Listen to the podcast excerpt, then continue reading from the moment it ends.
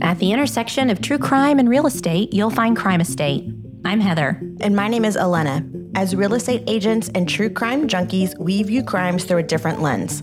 So walk through the door of some of the most notorious true crimes with us and discover how sometimes the scene of the crime has its own story to tell. Hey ladies, happy Friday. Hey, happy Friday. We're uh we're back to our normal schedule of recording. And Yes. uh, I like this better than weekend recording. I think so too. I think we're more peppy because it's Friday. Yeah. On the- I mean, not that that means a lot in our jobs. Well, that's true. We both have to go to work after this. But, But, well, but we don't have to wake up early to take the kids to school. this is true. Yeah, And that is a game changer. for sure. Yeah, I did for the first time this week. I slept and let my son just get himself up out Oh, of the house right. and leave by himself. That was amazing. I felt like a horrible mom. But you had oral surgery. I did. So that's yeah. a legitimate reason to sleep in. That's true. That's true. Not Yeah. that you need a reason So if you yeah. want to. So if I sound horrible this week, I have had a little bit of surgery done, but I think I'm I'm powering through. yeah, you sound good.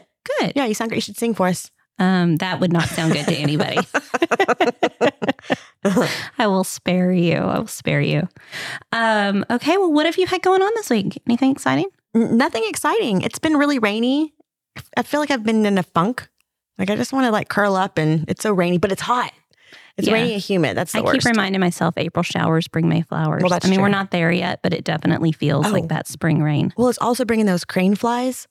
Oh my gosh, those are the worst. Yeah. I, okay. So I'm really curious if this is a local thing to Texas or if these are all over the country, but they just look like these massive mosquitoes. Well, I just read about it this morning very randomly. They're all over, but usually in like swampy areas. Um, but because we've had like warm weather and then rain and then cool weather, and we haven't got like spring's not officially started, it keeps going back and forth like it usually does in Texas. But I guess it's in, more intense this year, and that's why there's so many of them. Yeah. I don't know if we've shared with listeners, but we, my husband and I, are in the process of remodeling our house. And it doesn't have a roof on it at the moment. Oh, so no. every time it rains, we have to go over and just, you know, look and see what water came in. So I would like for it just to hold off for just a little bit longer so we can get our roof on Mhm. and, you know, not have water damage. Right. Would be lovely. yeah, that's that's not much to ask. Yeah. Minor details. All right. Well, um, I did have something interesting happen this week. What's up? And I hope it's okay to share because I did not ask my husband Uh-oh. about this in advance. But my husband had jury duty this week. Which is so weird because he's a lawyer. He is. And you know what? He has been called to jury duty, I don't know, five, six, seven times in his life. Wow. He always gets put on the jury every That's single funny. time. Yeah. But anyway, he had jury duty, and um, it made me think about our podcast because the case was a neighbor suing another neighbor for pulling out their water hose and turning the water hose on them. That's crazy. Oh, but why? Do we we don't know the I mean, details? I don't know all the details. I can't Um, imagine being that mad that I would, I don't know, spray someone with a water. Hose. It's just weird. It's almost laughable to Right. think about. Yeah. And yeah. So anyway, I thought that was funny. And, um, you know, I guess rule number one of real estate is buy a house where you like your neighbors. right. what is it? What's the saying? Good fences make good neighbors. oh, that is a saying. Yeah. yeah. I love my neighbors. i Oh my the best gosh, you have neighbors. great neighbors. I love it. Th- Their kids are a little bit on both sides. Their kids are a little bit younger, but the boys don't mind that and they run around and play and it's amazing. We we share um, backyards and front yards and we have the best neighbors. That's a blessing for sure. Yeah. Well, um, I don't know anything about the neighbors of the house and crime we're going to talk about today, but it is a very interesting story. And we're actually going back a little bit. Um, this is about a 40 year old case, but you know, we've talked about how so many of the crimes or the victims we've covered have been somehow beauty queens or they've been from really wealthy families. And so we really wanted to shed some light on, you know, a different story that maybe did not get quite as bit, um, maybe did not get as much media coverage. And so we're going to be looking um, at a very different type of crime today. So, Alana, in September of 1999, Ronald Cohen sold his 40 year old home at 67 Forest Drive in the East Birchwood neighborhood of Jericho, New York, to Hamad Tafagandi for $415,000. Now, Jericho's a wealthy small town of less than 14,000 people on Long Island in Nassau County, and that's about 20 miles, um, 20 to 30 miles east of Midtown Manhattan. And so, in the normal course of inspections and negotiations, the buyers requested that the house and crawl space be cleaned and removed of any debris before they moved in. Now, let's talk about a crawl space for a minute. Um, a crawl space is an unoccupied, unfinished, narrow space within a building, typically between the ground and the first floor or the ground floor. And it's named a crawl space because really there's only enough room to crawl through it. There's there's not standing room. You look like you have like I a horror remem- story. No, I don't. But I just had a memory that two nights ago I had a dream about a crawl space. I've not Uh-huh. heard this story at all. That's a little and freaky. I remember now. I, I it was a buyer, and we walked into a bedroom, and there was a rug, and he pulled it back, and he said, "What's this?" And it was all open. You could see the rafters underneath it. And I was like, "Oh, that's a crawl space." And you know, I was, we were talking about crawl spaces. That's bizarre. That's the only thing I remember from that dream. that is bizarre. Oh, I got goosebumps. Okay, I'm ready to hear the rest. Go on, tell me more. All right. So crawl spaces are typically not very deep. Um, and it's often built when building, you know, a basement would be impractical. And they use it to elevate the lowest level of the floors in order to, you know, run pipes or, um, you know, run ductwork. You know, a lot of your mechanicals can mhm. run through your crawl space. And typically it has to be properly insulated and ventilated. Otherwise, the moisture will pool and it just, you know, that moisture sort of finds its way into the home. Since we live in Texas where basements are rare, almost all of the homes that were built probably prior to the 90s have some sort of crawl space. And it appears in northern climates that these crawl spaces actually function more like a cellar. So if you want to picture, you know, something that's a little bit taller, maybe maybe not room enough to stand in, but room enough to sort of duck and walk into, and you know, they will be insulated so that they can they can have some sort of storage in them. We would Mm. never store Oh, no. anything in our crawl spaces here in We Texas. get creepy crawlies and moisture. I mean, and- we're just hoping we don't find a snake Ugh. every time we go down there. Yeah. Melanie, you recently had an interesting crawl space debacle. Yeah, I think I've t- talked about before that I have a very old, at least by Texas standards, home. So um, it's over like 115 years old. And it's a pier and beam house. So it's raised. And so there's a crawl space um, below hand. And normally it's all blocked off um, because one time cats got down there and had kittens. And yeah, so it's, you know, normally blocked off. But last year we needed to replace our ductwork um, below the house uh, that is where our air conditioning and heating come in is is uh, underground because obviously the house was built before there Mhm. was central heating. It wasn't built into the house and it was added later but the way that they added it was below the so like on the second floor it goes to the attic and then on the first floor it goes underneath through the crawl space. But in north texas we have these clay uh, dirt that uh, rises with the humidity you know like things move around a lot.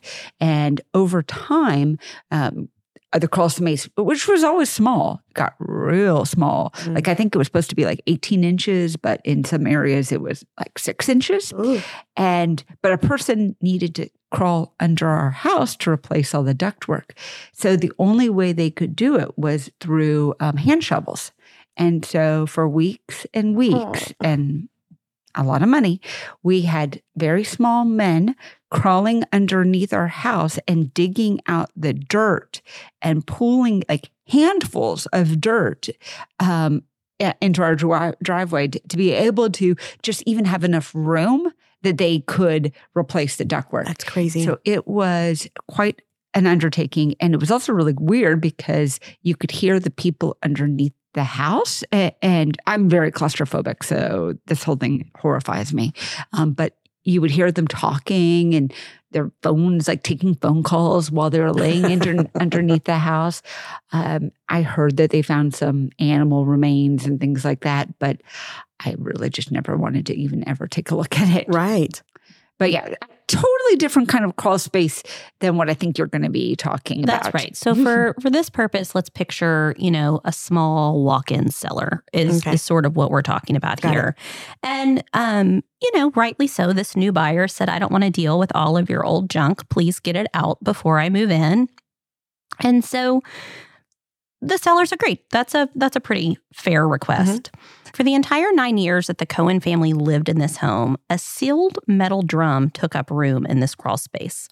But because it was heavy and had chemical markings on the exterior, and probably because it was in the crawl space and, you know, out of sight, out of mind, the Cohen family and the other families who had lived there for years and years never bothered to remove it. But now it had to be dealt with, and Cohen moved it to the street to be picked up along with other bulk trash. The sanitation department left a note on the drum stating that it was too heavy for them to haul away. And so, get this, Alana Cohen and his realtor decide to pry open the container, presumably, you know, to remove enough items from it that it's light enough for the trash truck to pick it up on its next visit. And they are surprised and horrified to see a human hand, a lady's shoe, sitting on top of the contents in the barrel. No way would I do that. You wouldn't open it up? I, I say, would. can I cuss? No. Mm-mm. No, it had the markings on it. It had been down there for a long, long time. Mm-mm. I mean, I don't know. I might call my husband to see if he wanted to Yeah. open it, but no, uh-uh, I wouldn't open it. I, I love this realtor spirit. She was like, my gosh, we are getting this house sold. what do I have to do to get this drum out of here? yeah. Mm, Mm-mm. All right. So Cohen and his realtor call the police. Seems like a Yeah. likely next step. Wait, N- would you open it? I mean, the chemical markings That's- might yeah, give me pause. yeah. But if it were just like a trash can or something, yeah.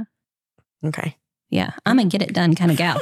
Let's go. I'm gonna call my husband and maybe he'll get it done. Yeah. Yeah. Your husband's good about that. Mine would tell me to call somebody else. um, so the police take this barrel to the morgue where it's examined and found to include the mummified remains of a woman. Upon forensic examination, Nassau County coroner Gerald Cantonese determined that the body was that of a Latina in her mid to late 20s, between four feet nine and five feet tall. The remains were thoroughly mummified with no organs or body fluids left to speak of, but the coroner was able to tell that she was dressed in 1960s style clothing and jewelry.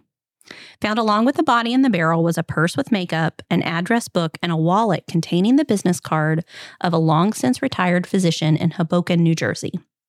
Unfortunately, it did not contain a driver's license or any other identifying information as to the identity of the person in the barrel. Mm.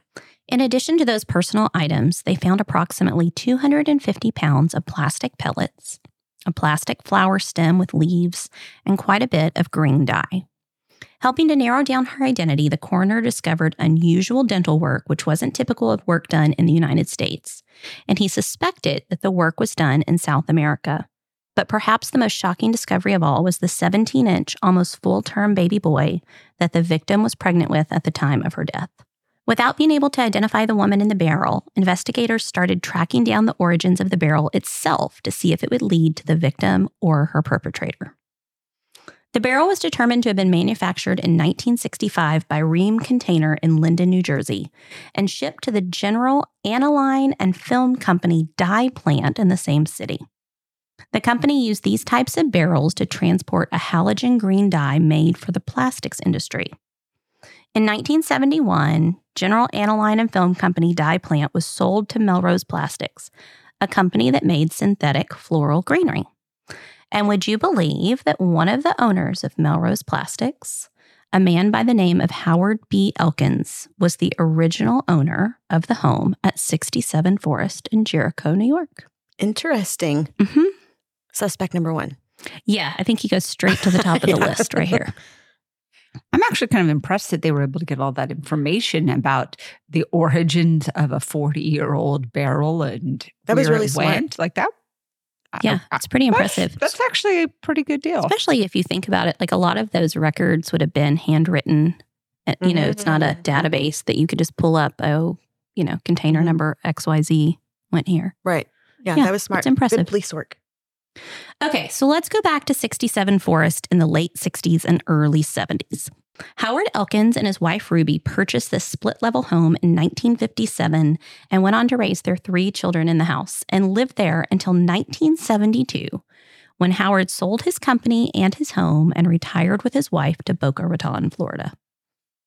If you aren't familiar with a split level home, these became really popular in the 1950s and 1960s. These homes are pretty easy to identify. Typically, the front door opens to a landing that will have half a set of stairs down to the lower level and half a set of stairs up to the living level.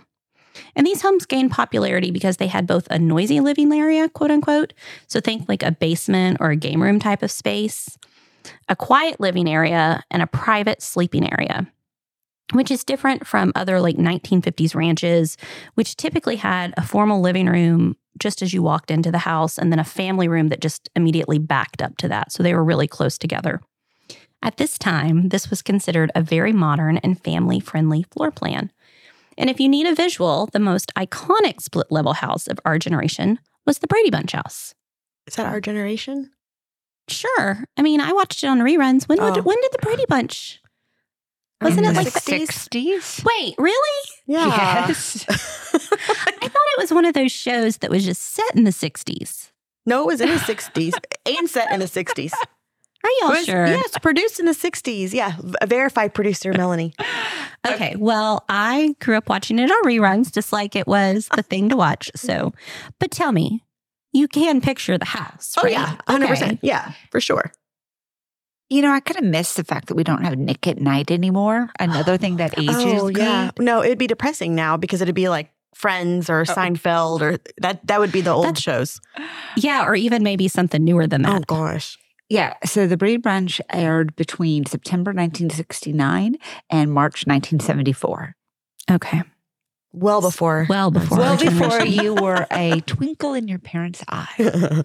Speaking of shows, not to get off topic, although this will. Um, my son and I always have a show we like to watch together, and we just wrapped up Modern Family, which is amazing Yeah. if you haven't watched that with your kids. But so we started Charmed, which I didn't watch Mhm. the original version. And I didn't really realize that we weren't watching the original version. like the first two or three episodes, there's a new version of Charmed. oh. Oh, it only had like a year or two oh, before Okay. it was canceled. Okay. Well, I was watching, we're only like two or three episodes in. I was like, man, they are very ahead of their time and progressive. They're talking about, you know, women's rights and all this stuff. And my husband walked in. He's like, Alyssa Milano is not on this. Like, Oh, he "Oh." came in oh. for Alyssa Milano. Yeah. Okay, we have to go back to the original. to original. age me, I watched the version before Alyssa Milano because Alyssa Milano came on when Shannen Doherty left because she uh, Ah. um, was I- think she was the, yeah the the replacement character. That sounds oh right. no no now that I think about it, um, I think Rose McGowan Oh, came in yes, to that's replace right, Shannen yes. Doherty. Um, yeah, I was just reading an article like yesterday about Charmed and how uh, Alyssa and Shannen Doherty are a little bit better on speaking terms good. now Mhm. because they had a whole issue.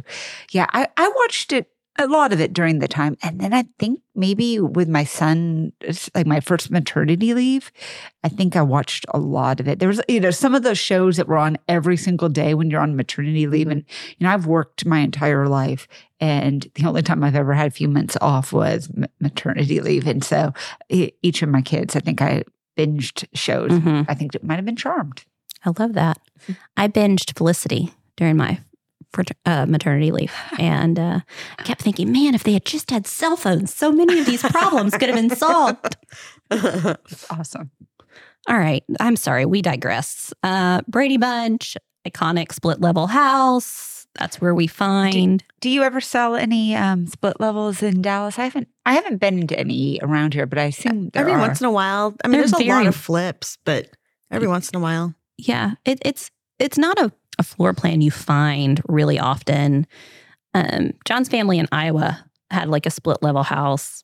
Maybe it's more of that northeast Mm, could be. sort of area, but we had some in my hometown community, but like my neighborhood had been built in the 70s. mhm. So I, I, I mean, ours wasn't, but I do recall going into some of you know my classmates' houses that were that style. Yeah. I think it's the first thing that's pulled when someone buys a house for as an investment is make it all you know the same. But I, I kind of like that. I, I like the idea of that. Just something different. yeah, Yeah. I mean, you have to like steps, I guess. Well, that's true. All right, so at this point in the investigation, the police are pretty confident that Howard Elkins is somehow involved in this crime. Um, you know, he owned the house during the time the crime occurred. He also owned a company who would have had access not only to the type of barrel that the victim was placed in, but also would have had access to the other types of items in the barrel. So remember, they found those plastic pellets and the plastic flower stem, and his company made those synthetic floral greenery. So, you know, that all goes hand in hand. Now, around the same time, the Nassau County Police Department received an anonymous call. The caller did not know the deceased woman's identity but did share that Howard Elkins had been having an extramarital affair in the 1960s with a Hispanic woman who worked at his factory. Mm. So the police head to Boca Raton to chat with the now 71 year old Elkins. And when they arrive, Elkins is uncooperative and dishonest. He denies that his company ever used barrels like the one the body was found in. They never used the dye, they never used the pellets. But he did admit that he was having an affair. However, he couldn't remember the woman's name or describe her in any mm-hmm. way. And now I'm just, I mean, I'm heartbroken that this woman is a victim, but now I'm mad right. on her behalf. Oh, yeah.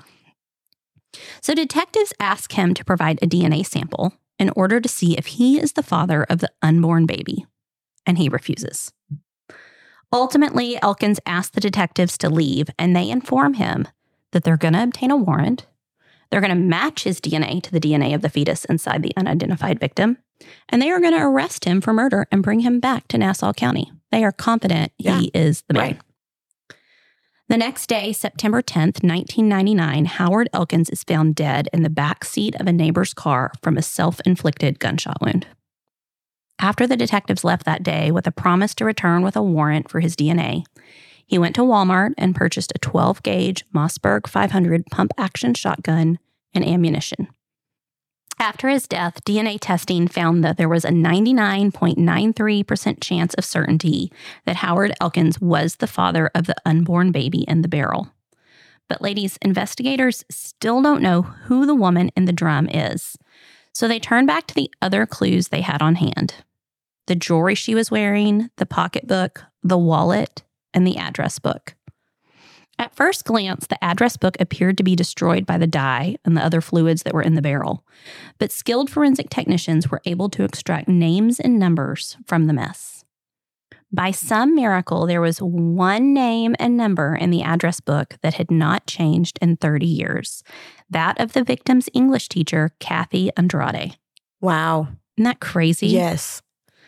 I, I just can't imagine having the same address and phone number for 30 years. That is so impressive. Well, you will one day. I mean, I hope. Yeah. You know, when my husband and I got married, the longest he had ever lived anywhere was in his fraternity house. Oh.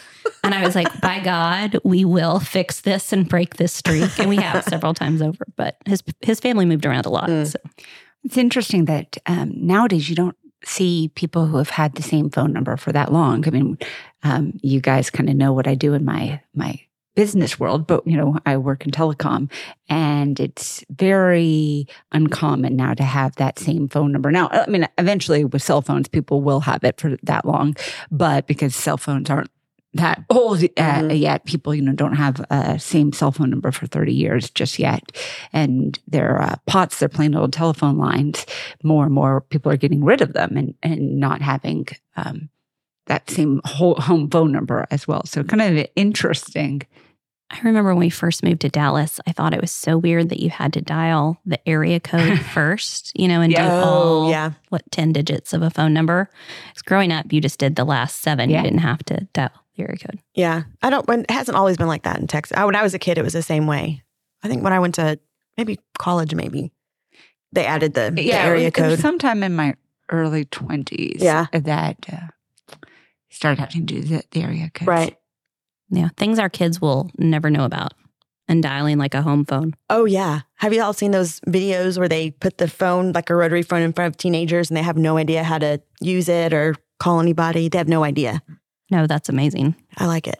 We did keep a home phone for a long time until like I was confident that my son could open up my cell phone if there was an emergency. And it came in handy a couple of times. Oh, I'm sure. Yeah, I'm sure. Yeah, I mean, you can get home phones nowadays, but generally you get them over um, voice over IP. So it's going over your use a little telecom lingo. Uh, it, it's going over your broadband connection um, versus the old copper phones that go into your houses. Yeah.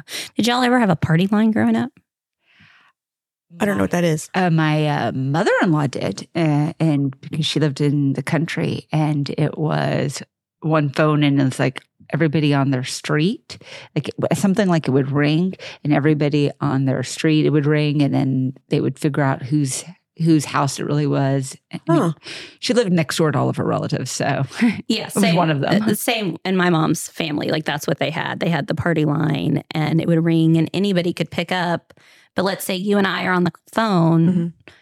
and Melanie's part of our party line. She could just pick up and listen to our conversation too. Oh, well, what's the, why? It's like it was like just I'm like sure a it group was. call. I'm sure like it's cheaper, yeah. like to just install one phone line, like out in Oh, rural I see. Oh, areas. Oh, crazy. Okay. Yeah.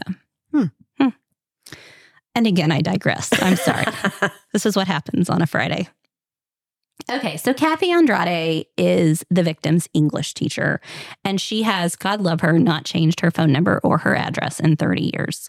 And she's really the key to helping the police determine the identity of the victim. And she provides investigators with the background informa- information. She provides investigators with the background information they need to understand the motive. When detectives explained why they were calling, Kathy immediately knew that the woman in the drum had to be her friend, Reyna Angelica Marroquin, who had disappeared in 1969.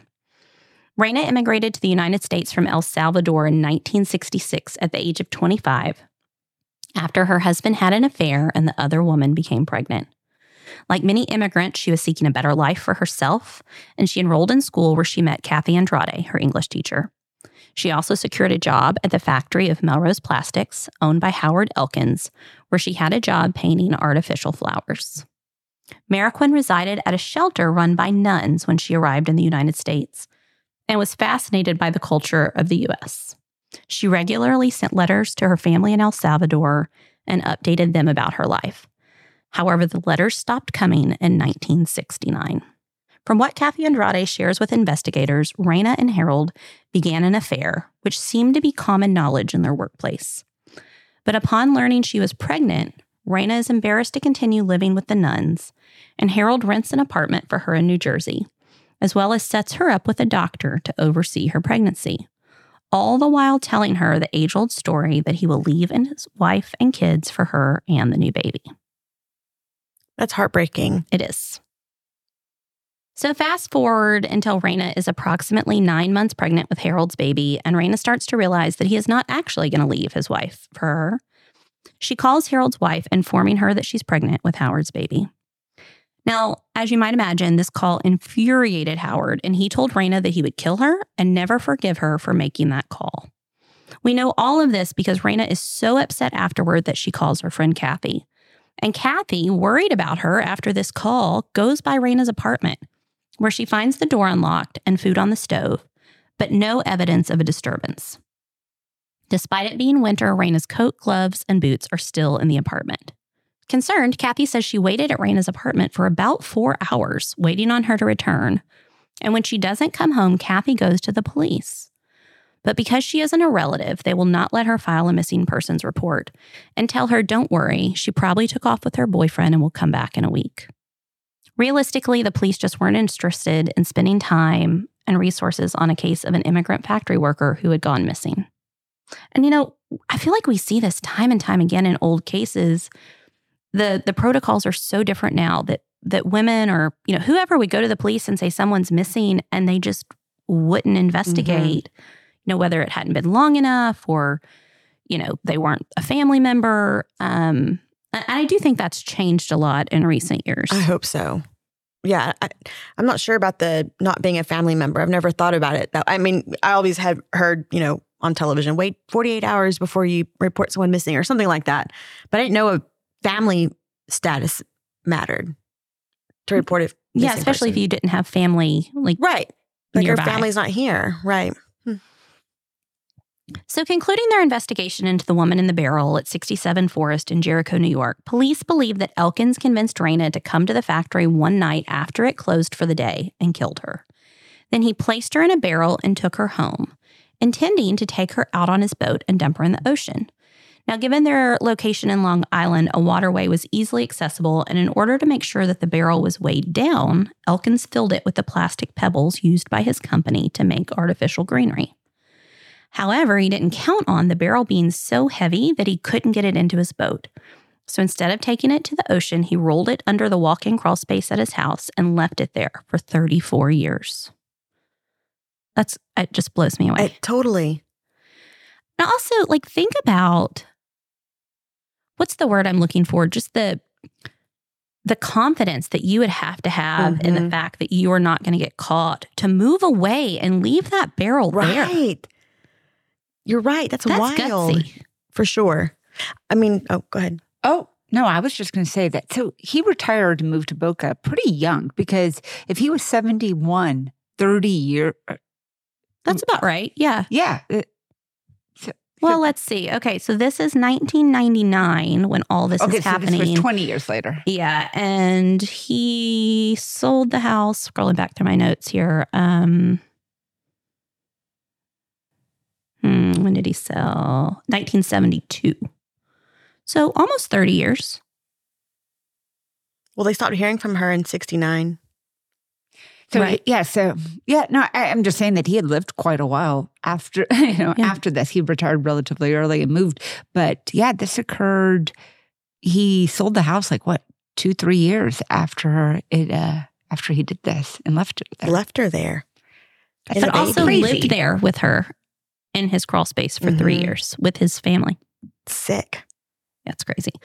Okay. What's the creepiest thing you've ever found in a client's house, Elena? Um, well, surprisingly, my clients bought a house that creeped me out from the minute we walked in. It was just had like a weird feeling in it. I did not like it. And upstairs, they had a, uh, I guess it was a crawl space too, but it was a, a big cutout. It was bigger Like than what you would the normally see. Maybe it might, that might have been the, an addition. They uh, outdid the or redid the attic space, and there was a huge crawl space, but it wasn't like a normal door like the crawl space is here. It's like an itty bitty door in a closet. This was like Mhm. in a room, like giant. Um, but also that same house had nails um, coming out of the windowsill. Like so, I, and I'm in my head. I'm like, oh, so no one can crawl out. Like they didn't want anyone to crawl out of the window or come in. I don't know. It, was, it creeped me out. I didn't like that house. That's probably the weirdest thing that I can think of right now You do wonder why they would put nails. on the in- inside of the house. Yeah, in the Yeah. windowsill. Very creepy. Yeah. And they bought it. I'm like, why? But they, they Was it a good deal? It actually was. Okay, so see, that's why they bought it actually it. was. I don't know that I've ever had anybody find something like really creepy after they moved in, but I've definitely seen creepy things Mhm, like showing houses before. mhm. Probably the most awkward was one time I was showing this retired couple a house, and you know they you could tell they were very prim and proper and um, set in their ways. And we walked into a master bedroom that was covered in mirrors, Oh no. and that was just awkward. Yeah. I mean, it creeped me out, but probably Right. for different reasons. yeah, I love those. Um, there's some of those Zillow type of uh, websites that Zillow kind of gone spoof. wild. Or, yeah, they talk. They show the pictures of the houses that are on the market that like have crazy dungeons or sex rooms, and it, it always cracks me up. Now, my next door neighbor, um, when he bought the house, and and he was in like kind of like a hall closet, you know, underneath the staircase. We have these, you know, hall closets, and he was with the contractor that he was kind of walking around the house, uh, the uh, the inspector, and they're kind of in the closet, and it sounds hollow underneath their feet, and so they pull it up uh, thinking it's like an access to the crawl space and it was a it's a flooded basement Mm. which you know is really uncommon in our area, especially on my street, um, and like a really small little basement. And so he gets this idea that he's going to do something with it. And he's and we're great friends with our neighbors. Um, and but the only way to, to do it was they had to like it was all muddy and they had to dig it out and and I I don't think they actually really use it very much anymore, other than storage or a tornado shelter. Like oh yeah. um, but y- the people they bought it from had no idea that it Wow. existed. Again, like I think the creepiest thing to me is that something exists in your home that you're not aware of. I agree. That does sound very creepy. Yeah. I, I've been on home tours in my neighborhood and where they had uncovered a uh, walled up uh, small room and kind of a window. And, and it literally was that they were standing outside the house and they were kind of counting some of the, you know, these like small windows. And they're like, like kind of a decorative. It was in the like a driveway, so it was not something they looked at. And they're like, "What does that go to?" And then they figured out that in one of the renovations of the house, something had been closed up. Interesting. I was showing a house here in um, East Dallas. It's been several years ago, and you walk into like what sort of feels like a converted garage. You know, maybe they took the garage and made it into a living room or something like that. And there's a door that should go to the exterior. And so I open the door up and it's just brick. It's like they had great intentions, I guess, but never finished opening the door. And it felt like, you know, like Harry Potter, like you're just walking into your brick wall. Yeah. Okay. So let's go back to Reyna. If you remember from earlier in the story, you know, she regularly wrote to her family in El Salvador. And when those letters stopped arriving in 1969, they were really concerned, going so far as to put an announcement in the New York papers about a missing young woman from El Salvador. So I think they did everything they knew to do and had the Mhm. resources to do. Right. Um, but you know, they they really didn't get any leads, and they never heard from Reyna again. Now, in 2000, shortly after her identity was discovered, a reporter sought out her family in El Salvador and found her 95 year old mother. Her mother told the reporter that she had had dreams that her daughter was trapped inside a barrel. Wow. Reyna's body was returned to and buried in El Salvador, and her mother is quoted as saying, Now I know she's with me. She came flying like a dove back to her home. Her mother passed away only one month later and is buried beside Reyna. Reyna's address book ended up holding the clues needed to solve both her identity and her murder. And inside that book, investigators found one additional piece of paper with a note that read, Don't be mad. I told the truth. Howard Elkin's name and number were also listed in her book. So, according to my research, Alana, Hamad Tafagandi and his wife, who purchased the property from Ronald Cohen in 1999 and were the ones who demanded that the barrel be removed, still own this property. This neighborhood is highly desirable, and a split level home similar to this one at 67 Forest sells between $975,000 and $1.4 million today. Mom. So pull out your pocketbooks. Would you buy it? Would you list it? I don't think I would buy it, but I would list it. Okay. Just just the creep factor. It's just creepy. But she wasn't killed there. I know, but but her body was there for so long. And just like evil that the guy lived there for two or three years later, just like evil in the house. Okay. I think. Yeah, that's how I feel. Yeah, I think I'm. I think I would agree. I mean, I'm obviously not a realtor, but I think I would, you know, you know list it. I would, you know, sell it. And obviously, this these people have lived in it for thirty, you know, years. Um, I don't think I'd buy it. Um, but then I also wonder how much of this would be weighed by would I really like the house? Like, like if I really love the house and really got a good deal, I could probably put away Look my past all that. yeah, yeah, exactly. Look past it. That's the right way of saying it. Yeah, I think I think I would buy it and list it. I mean, there's not a lot I wouldn't list, Mhm. but um, you know, split level's not my personal favorite style of home, but I think just in terms of would I live there as a result of this crime? Yeah, I mean, I think I would, you know, want to sort of make it feel like she's at I, I feel like because we know she's at peace, right? She went Mhm. home, she you know, she's buried by her mother. Like I could be Yeah. happy with that. Yeah. I wonder how the people who lived there in between felt when they found out that barrel had a body in it the whole time. Can you imagine? No, Would you trust anything in your life ever again? I don't know. I mean, that, that was wild. Yeah. It has been interesting, like the things we've uncovered remodeling our house. You know, they tore down some of the fireplace and there were all these really cool old beer cans from like the 60s Oh, and 70s. fun.